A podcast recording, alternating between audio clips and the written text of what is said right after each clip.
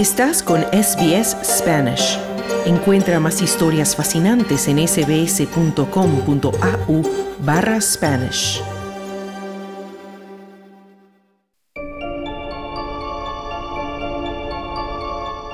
Australia Paranormal. Bienvenidos nuevamente al quinto capítulo de este segmento de misterios y enigmas ocurridos en el vasto territorio de esta isla continente llamado Australia Paranormal. Junto al Dr. Oscar Cárdenas conoceremos los casos sobrenaturales más emblemáticos que han sucedido en este país y los analizaremos desde un punto de vista científico y racional, pero sin cerrar la puerta al misterio. El día de hoy hablaremos nuevamente de fantasmas, espectros y almas perdidas.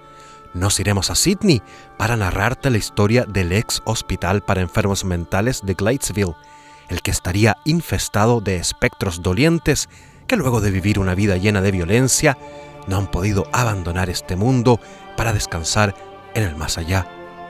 Y nos trasladaremos luego a Melbourne para contarte la historia del fantasma de Frederick Federici, un espectro que supuestamente habitaría en uno de los teatros de ópera más icónicos de la ciudad.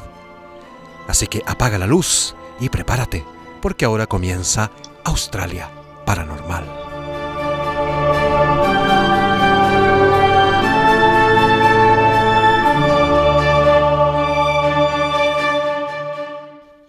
Oscar Cárdenas, bienvenido nuevamente a este capítulo de Australia Paranormal, y hoy volveremos a hablar de fantasmas y espectros, porque la verdad cuando hablamos del pueblo de Capunda, ¿no? Ese pueblo famoso por sus fantasmas y también del fantasma del Capitán Logan en Brisbane, nos llamó mucha gente diciéndonos que habláramos también de historias, ¿no? De espectros y fantasmas en Melbourne y en Sydney. Así que esta vez traeremos interesantes historias sobrenaturales y escalofriantes de Sydney y Melbourne, y comenzaremos justamente con la ciudad de Nueva Gales del Sur, en donde está el ex hospital para enfermos mentales de Gladesville. Oscar, ¿qué nos puedes contar de este escalofriante lugar? Hola Claudio, este lugar es, como tú bien dices, escalofriante y ahora está completamente abandonado.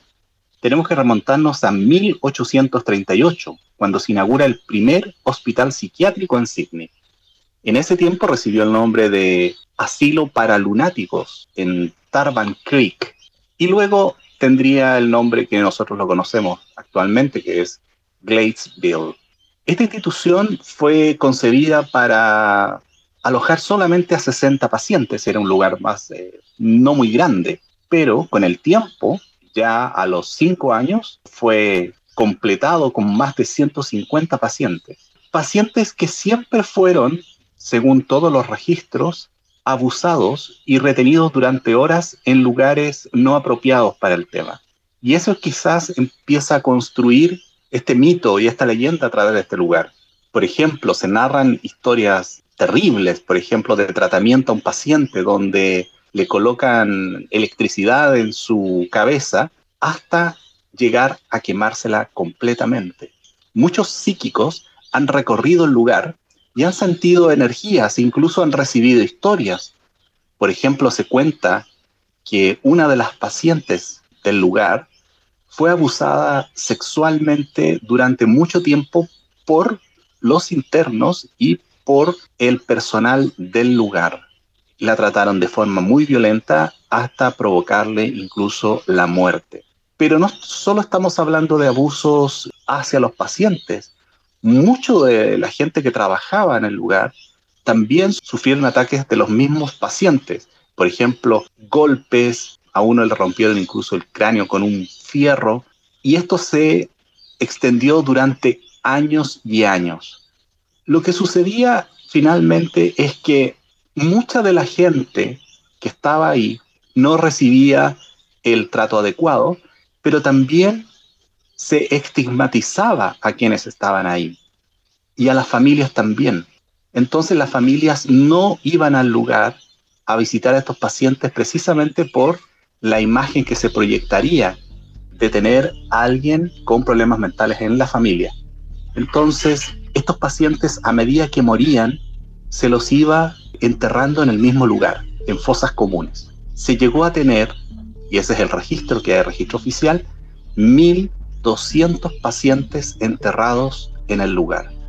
Años después, ya cuando se cierra este lugar, que se cierra en el año 1997, y todo lo que es tratamiento psiquiátrico pasa al Hospital McGuire, se llegó a hacer un registro y lograr encontrar que la identidad de 923 pacientes, pero 300 de ellos aún no se sabe su destino, su familia, ni nada similar.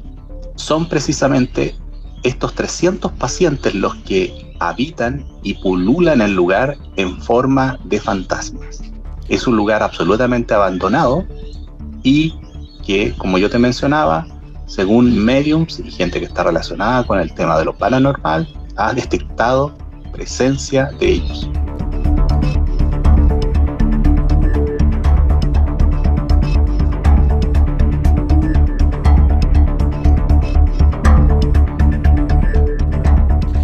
Y Oscar, tal como tú dices, hay grupos, ¿no?, de expertos paranormales y mediums y gente que se dedica, ¿no?, a tratar de conocer más de estos casos sobrenaturales, que tienen al ex hospital de Gladesville, ¿no?, como un centro de referencia de lo sobrenatural.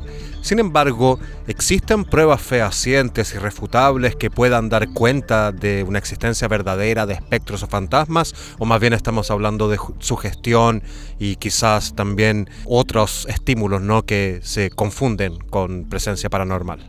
Excelente punto. La verdad, evidencia concreta nuevamente no hay. Solamente encontramos algunas fotografías donde uno puede presuponer que ve algo o imaginar que uno ve algo, y lo otro es sugestión. Se organizan tours también en busca de fantasmas con estas susodichas mediums, las cuales obviamente cuentan una historia de que reciben energías, de que sienten lugares, de que sienten presencias, pero uno no ve nada, ni tampoco hay ninguna prueba fehaciente. Y Oscar, habíamos conversado respecto a esto. Siempre los lugares donde se ha ejercido mucha violencia son lugares que luego se consideran habitados, ¿no?, por fantasmas que no han logrado abandonar este mundo para ir al más allá, o bueno, lo que se quiera creer de lo que viene después de la vida. En este caso también se asocia, ¿no?, la violencia a la existencia de espectros. ¿Por qué hay este vínculo, ¿no?, entre una vida sufriente y un fantasma que no puede abandonar esta realidad? Quizás la explicación va más bien por las historias que se construyen alrededor del lugar. El lugar de este tipo, por ejemplo, como un hospital psiquiátrico o un hotel, como lo vimos en Capunda, son lugares que generan historias. Y esas historias, esas narrativas, son distorsionadas a través de los años. Estamos hablando siempre de lugares que son del 1800 hacia adelante. Han pasado más de 100 años y esas historias se van deconstruyendo y se van añadiendo elementos que pertenecen más bien a lo fantástico. Y de ahí surge un poco esta idea de que estos lugares donde efectivamente se ha ejercido violencia y hay dolor, producen sentido en la dirección de construir historias de fantasmas o historias relacionadas con la maldad. Estamos hablando con la maldad ya más bien cercana al infierno, a ese tipo de entidades que habitan esos lugares y que son lugares finalmente que no están en descanso. Pero no están en descanso básicamente porque hemos seguido construyendo historias sobre esos lugares.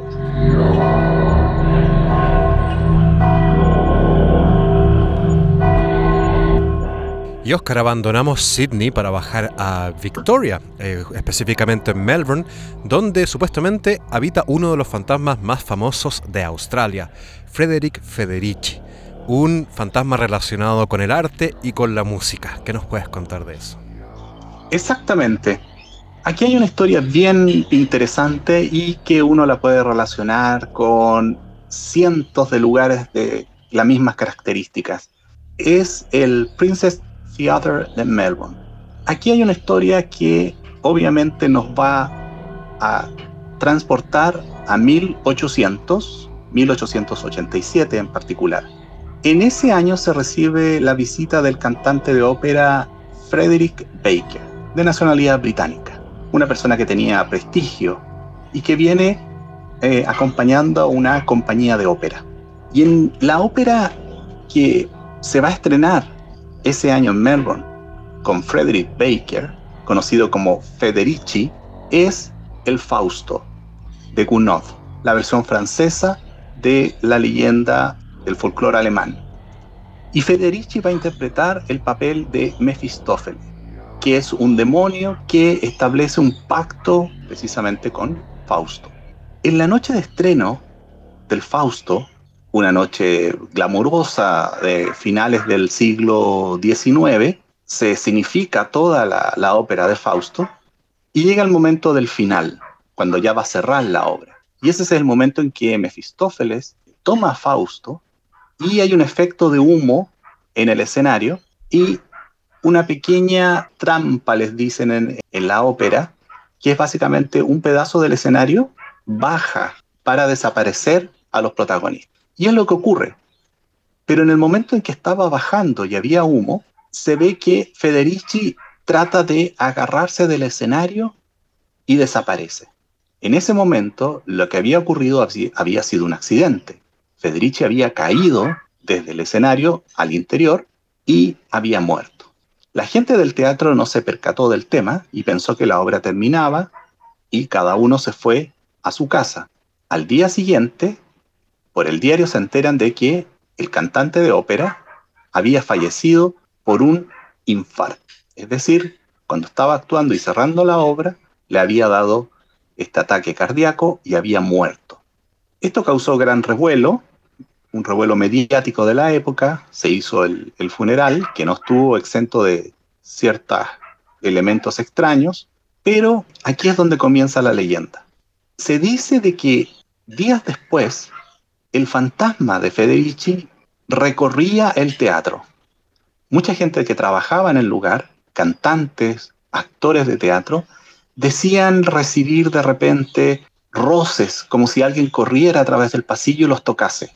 Y algunos dicen de haber visto la figura de Federici, vestido como Mefistófeles, caminando o desapareciendo detrás de algunas cortinas. Años después, mucha gente atestiguaba de que el personaje efectivamente aparecía durante la primera función de cada obra. Incluso algunos actores dicen haberlo visto sentado en el teatro, mirando con desaprobación o aprobación lo que sucedía en el escenario, para luego este personaje levantarse y desaparecer. Hasta el día de hoy, en este teatro, cada vez que se estrena una obra, se deja un asiento desocupado en la segunda o tercera fila del teatro como respeto a el fantasma de Federici, que aún dicen recorre dicho teatro. Tal como tú dices, el fantasma de Federici, que es uno de los más icónicos, ¿no?, de Melbourne.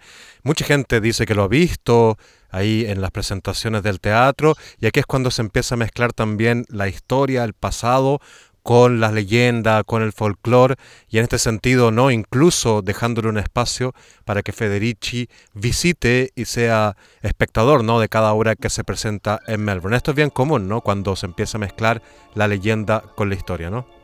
Exactamente. La leyenda y la historia, tal como ha sucedido con todos los lugares que hemos hablado de fantasmas, se mezclan y construyen un nuevo relato.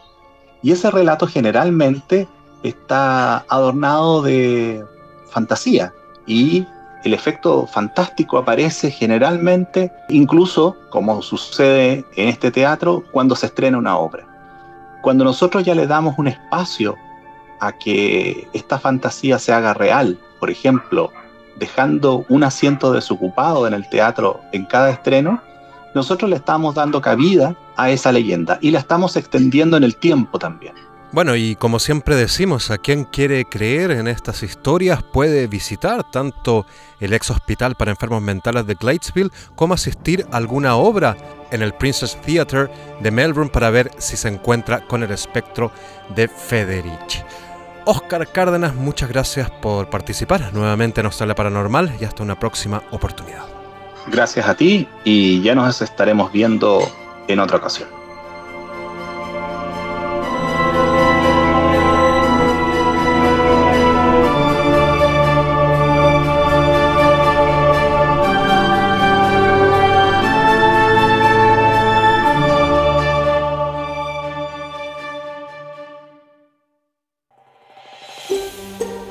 ¿Quieres escuchar más historias como esta? Descárgatelas en Apple Podcasts, Google Podcasts, Spotify o en tu plataforma de podcast favorita.